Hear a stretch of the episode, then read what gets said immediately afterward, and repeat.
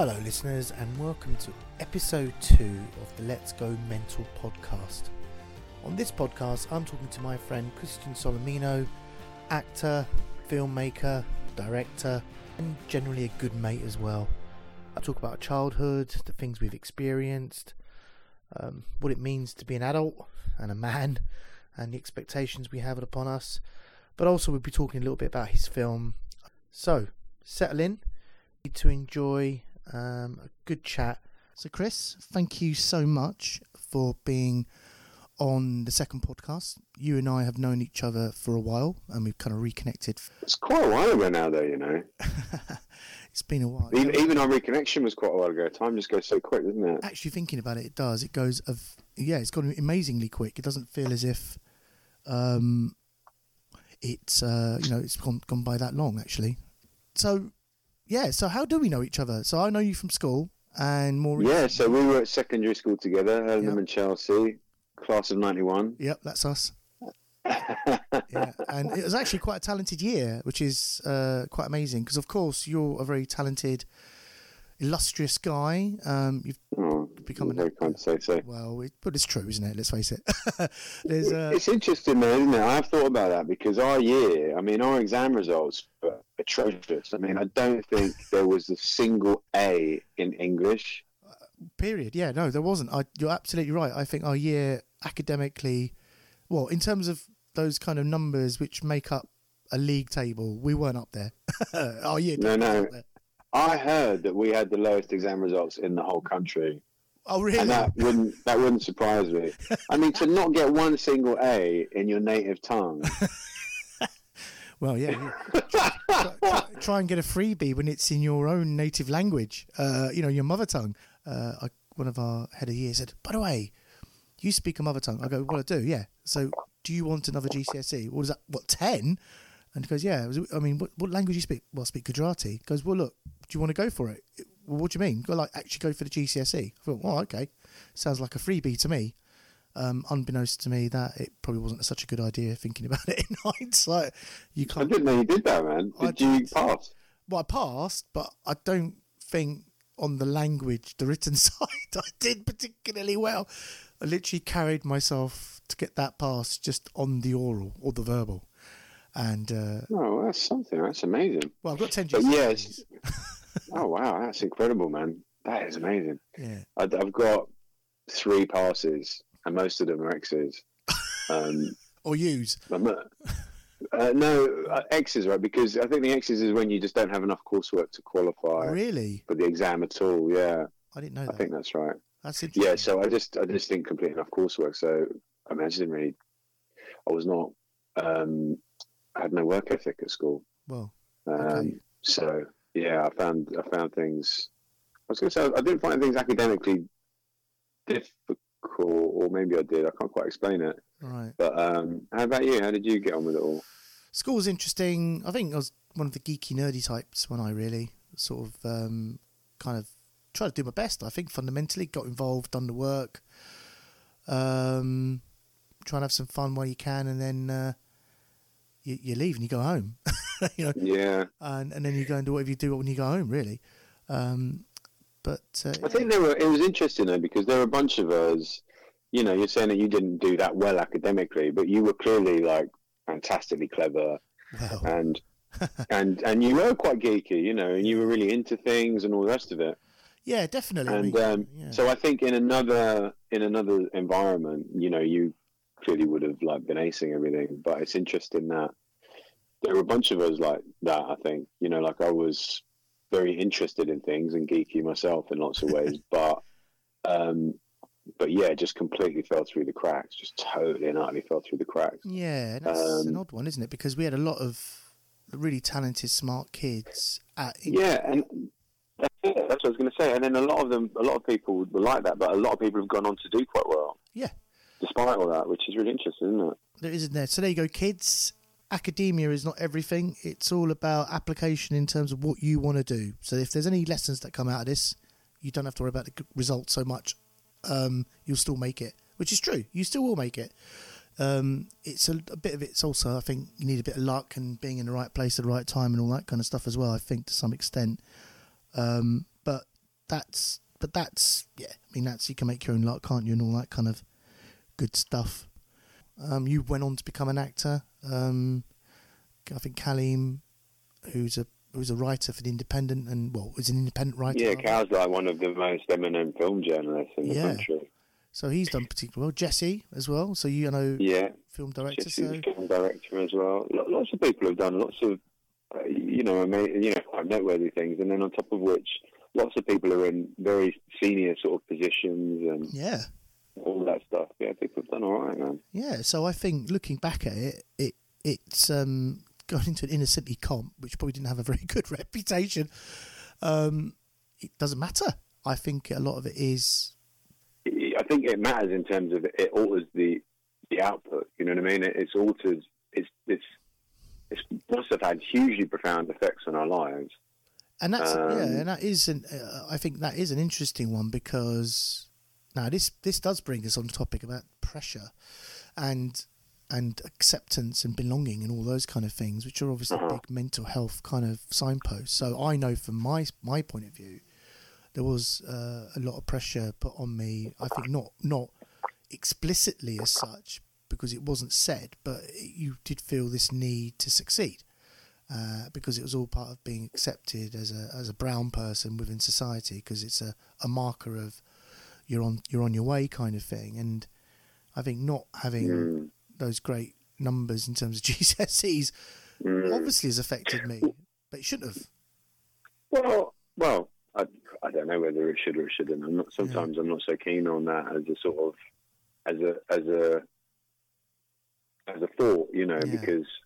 But, but I suppose you're right. I'm sure it shouldn't. But I mean, I think there's a, there's I think it's discrepancies that are problematic, aren't they? And so, like for us, there we are being really geeky, but then not getting good grades. So you you know, it's like it's a discrepancy, isn't it? If we weren't Yeah. geeky and we didn't get good grades, maybe it wouldn't What's a, no, but if you have those expectations and then you don't meet them, I guess Yeah. that's difficult, isn't it? it is, and that You know, so yeah, and that's kind of a little bit mysterious. Like, you know, how how does that happen that you sort of didn't? Uh, but anyway, that's that's a I guess that's that a, another question. that's a that's a I think that's a whole new podcast in itself there, which I'm funny enough Yeah. yeah. coming up.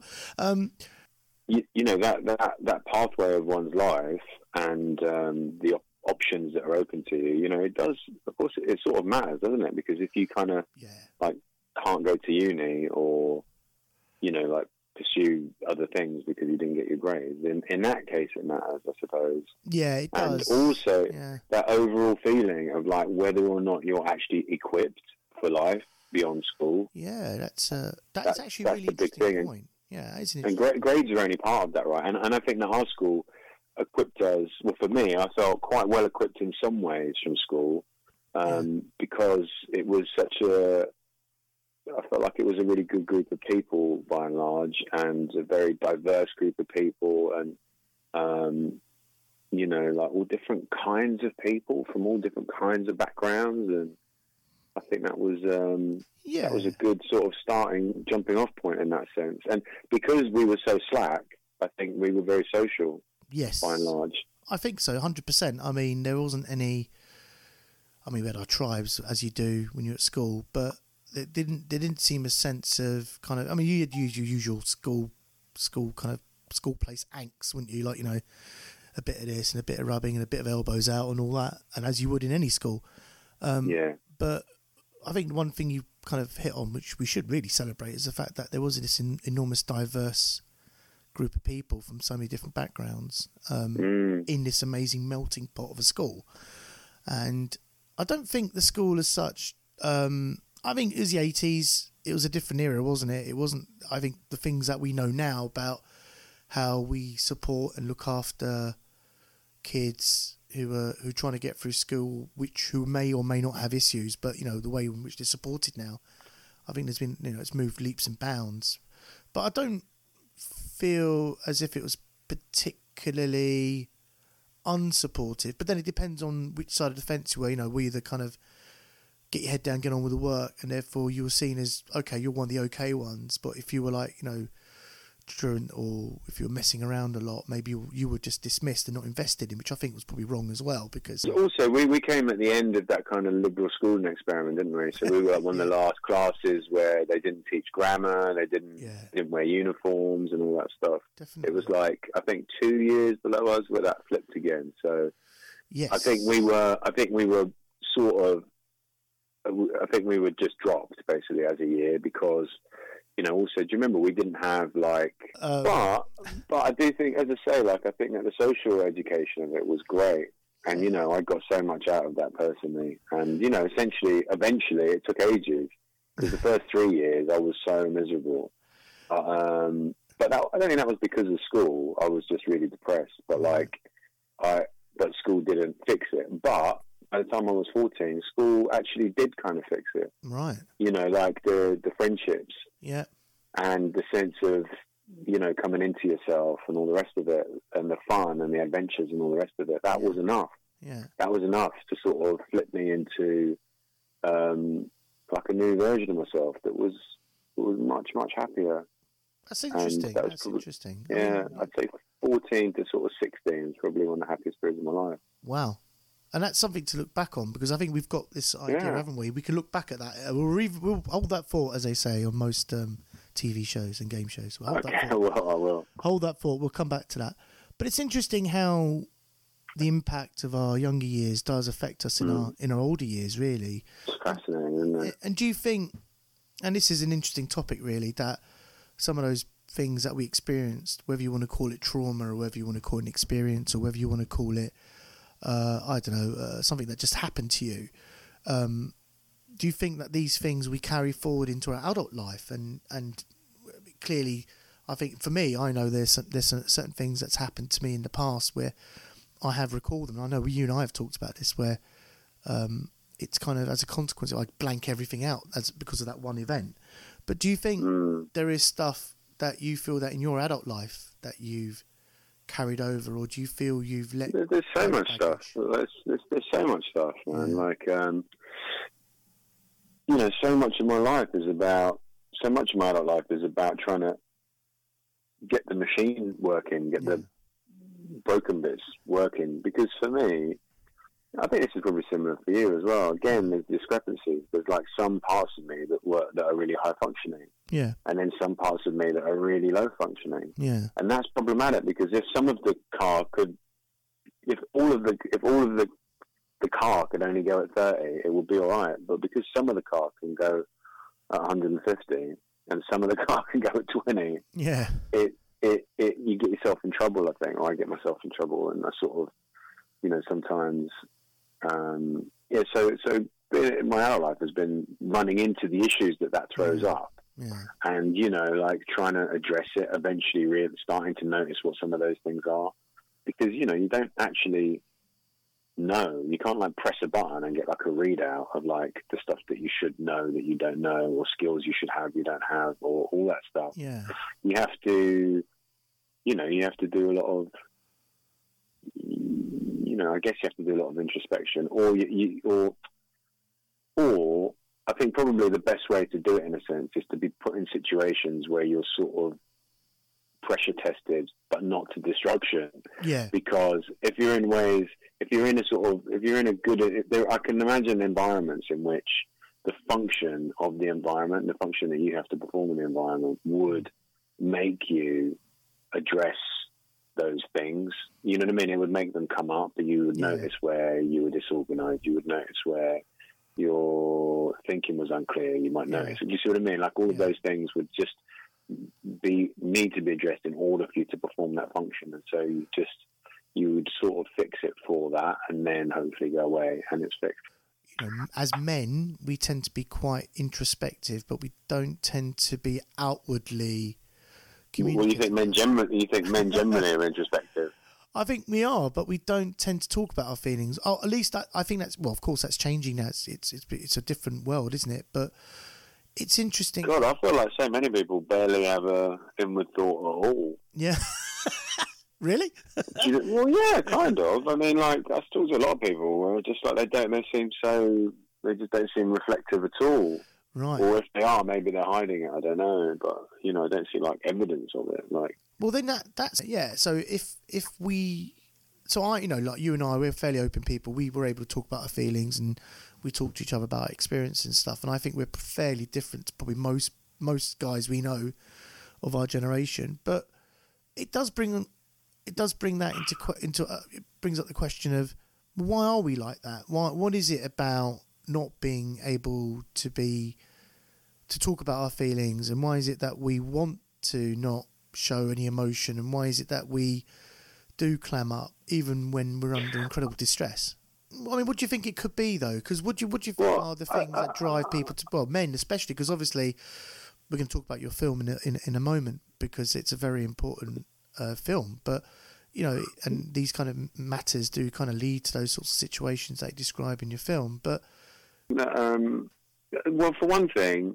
I think that it's a conversation requires two people, yeah, you know, or, or, or more. But what I'm saying is that the listener is as important as the speaker, and that kind of climate that is created. yeah, You know, th- in terms of understanding, in terms of actual communication, where there's a sense of, you know, like something going from one person into the other, like that, that requires a sort of, um, a sort of attempt.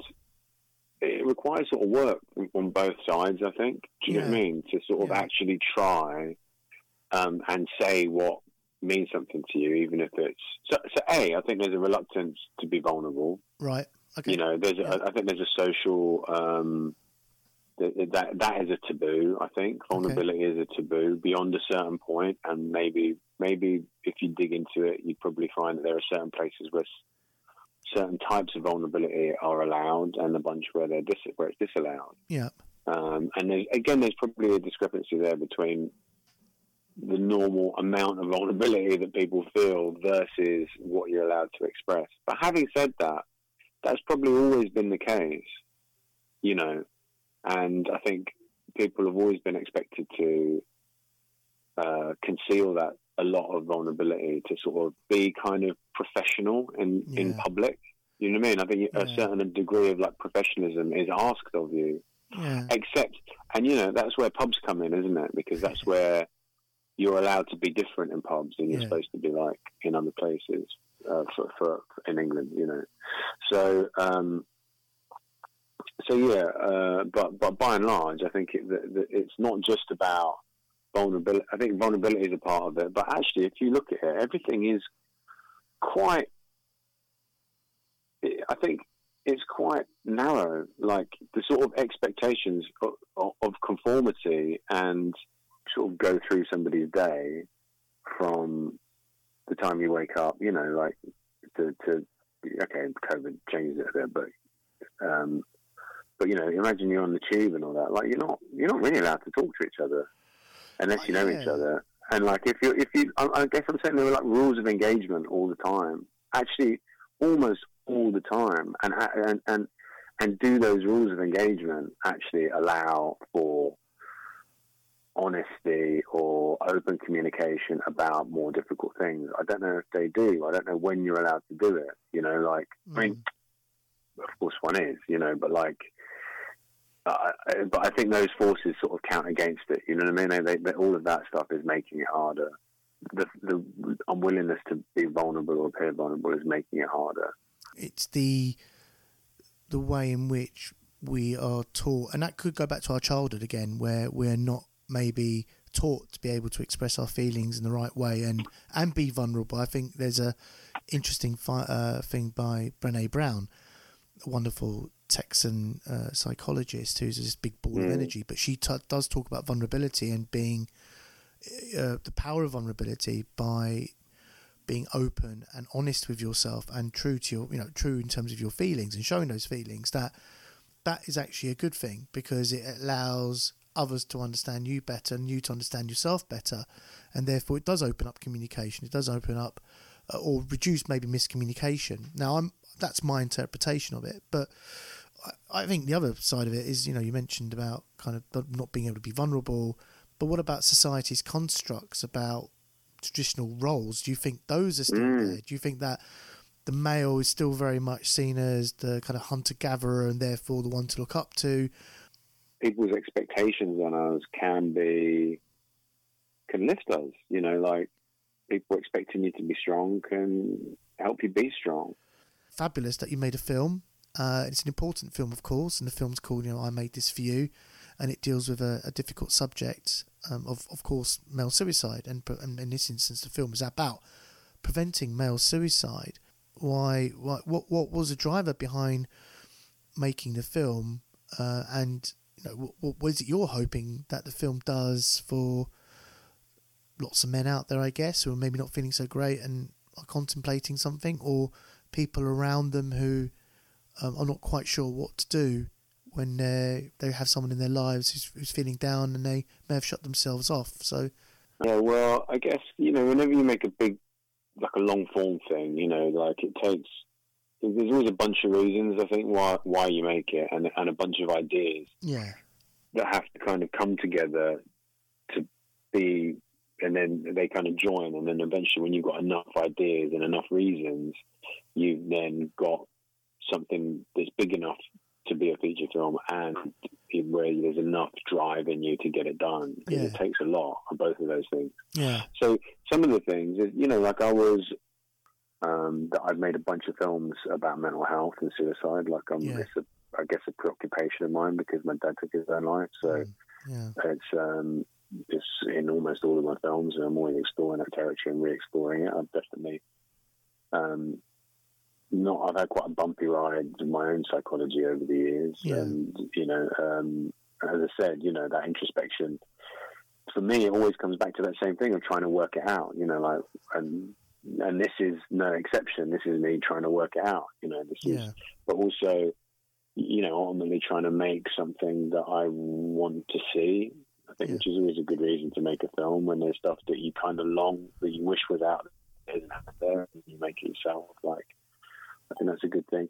And partly, you know, I wanted to make so, also the bunch of the other films that I've made in that territory have been quite bleak, right? And I think a lot of them tend to be, understandably so, and because most films about suicide deal with the aftermath yeah. or deal with a negative outcome, and I wanted to look at um, a different version of that. You know, with somebody, you know, I wanted to make a film that could potentially be watched by somebody who was in a delicate, high risk state, and yeah. it might help them back off of the edge that they're on. Yeah. And I think, and I was asking myself, is that possible? Could you do that? How would you do that? What would it take? What would it require? And I kind of figured that it would take a sense of being reached, a sense of being seen, something about seeing work that echoes how you feel and your experiences of life. Yeah.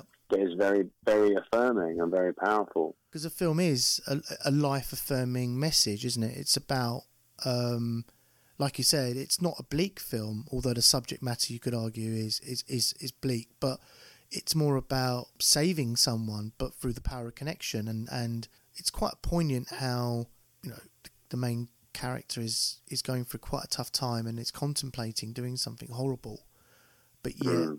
the only way, and obviously he's not listening to things and or seeing the signposts around him. So there's so many things that are amazing, but yet you know the friends, and I know you're in the film and, and Kaleem's in the film, yeah. around to find that there's got to be a way to get to this guy and help him understand that life is full of riches um, but it maybe needs to be communicated in different ways. So, you know, what was the driver behind, say, almost creating a kind of visual letter to someone? Yeah. To so for anyone who hasn't, so for anyone who yeah. hasn't seen it, the film is basically a guy who's in real trouble and has made an attempt on his own life and has cut himself off from everybody and won't talk to anyone. And his mate goes around his house and the guy won't answer the door and he won't answer the phone. And so what is, and then his mate before he leaves, he sort of slips a DVD under the door, and on it it says, "I made this for you. Please watch it." And "I made this for you" is the name of the film. And eventually, other stuff happens. But eventually, the guy, a bit later in the day, finds himself in a really, really difficult place, and he winds up putting it on. And essentially, he finds that his friend has made him a documentary about his life, yeah. interviews with all his friends and family, and you know, he, he, sort of, as he watches it, he goes on this journey of back from his childhood through to his sort of current day, like ex girlfriends, parents, all that kind of stuff. And his sort of story plays out through their description. And he's confronted with how people see him, and it's not all positive either. And that's one of the things that does stand out. It's a very raw part of the film where you're confronted with, or he's confronted with certain truths about himself, which I think he's not willing to really to accept. And but when doing so in, in, in the face of something kind of you know quite horrible for himself, you Yeah. do you do see some sort of oh I didn't realise you know there's some sort of kind of change isn't there a little bit Well, you know what? I feel like we often sort of know when we've let someone down or hurt them or Yeah. behaved badly, and then I think you kind of get all these weird cycles. And you were asking before about what things in, one's, in your childhood sort of affect you, and I think some of the things that affect you are not necessarily the obvious, like this terrible thing happened kind of things. Like they're not necessarily one event. I think some of them are more like the way that your programming works, like yeah the kind of the, the habitual ways that you think, the building blocks of how you think and Yeah. how you ex- how you operate, how you imagine, all of those things. I think are getting formed by your environment to a large degree, and they stick with you. And so, one of those things I think can be a sort of some version of like that sort of cycle of shame, where Yeah. you do something, you sort of transgress in some way, then you feel bad about it, and then you're embarrassed by it, and then maybe you don't see that person anymore. You maybe distance yourself from them because you're embarrassed that you've hurt them, and instead of straightening it out with them, you allow that distance to creep in, and then it just gets worse, and then you get embarrassed and shame. You feel shame about the distance and about being such a crappy friend and all the rest of it, and then, and then, and then. You see what I mean? So you in there's these sorts of little cycles that are actually potentially really innocuous if handled differently But- but if handled in certain ways, can become disastrous. I think. Absolutely, and it, it, it is very much about how. Um, I think the central message is that you know there's a responsibility on on everybody to reach out to one another in, in many ways, and you're able. No, you're right. I mean, that, that's got to be the most fundamental building block is the channel being open, right? yeah, absolutely. Like aside from anything else, if there's no, I guess maybe it's on a sort of continuum, right? Like at one end of the spectrum, you don't have someone's number. Maybe you don't know them, Yeah. so there's no access to them. yeah, And and and you know, a bit further down, you do know them, you do have their number, but it would seem weird to call. yeah, And if you did, they might not answer. You know what I mean? Down to like, you know, like you, you know, you talk all the time, and I suppose like that, or, or whatever's on the other end of the spectrum. But I suppose you know, like there's all those sort of stop off points along the way from one to the other, aren't there?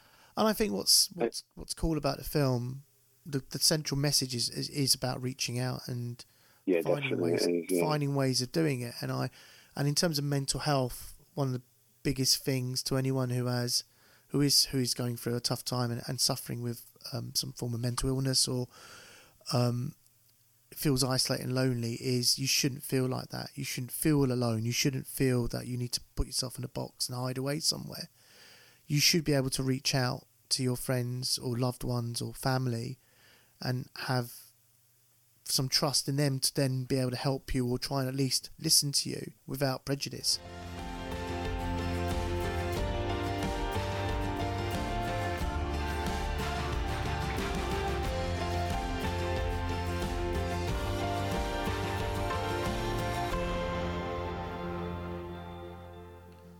So there you go, listeners. That was me talking to my friend uh, Cristian um, about our little bits of our childhood and also uh, the things that we've experienced and felt, and I guess to some extent how we dealt with them as well. We also talked about his film, and if anyone wants to view that film, it can be found on calmzone.net. Um, also, if you are feeling under the weather and you're not feeling yourself, and you may need a chat, and you don't want to maybe get in touch with your GP or call 111, do call the Samaritans. Um, they are there to listen and they can make a world of difference to if you're feeling in a very difficult place and you can't deal with your feelings necessarily. Uh, the number there is 116 123, and that's in the UK. So do give them a call. Failing that, if you are feeling particularly distressed and a chat isn't necessarily going to be the thing that is going to help you, and you need maybe some more either medium term, long term support because of the way you feel, and and you need some, you know, you need more help, then contact one one one, and also do contact your GP, um, and they will look, diagnose and, and look at what you help you need, and see if there's a, a pathway to get you back to a better place. So, listeners, that's that for uh, episode two. I will see you in episode three, where I will be speaking to another group of people. You guys take care, look after yourself, stay safe, and during these um, yeah, lockdown times again. Take care all. Bye bye.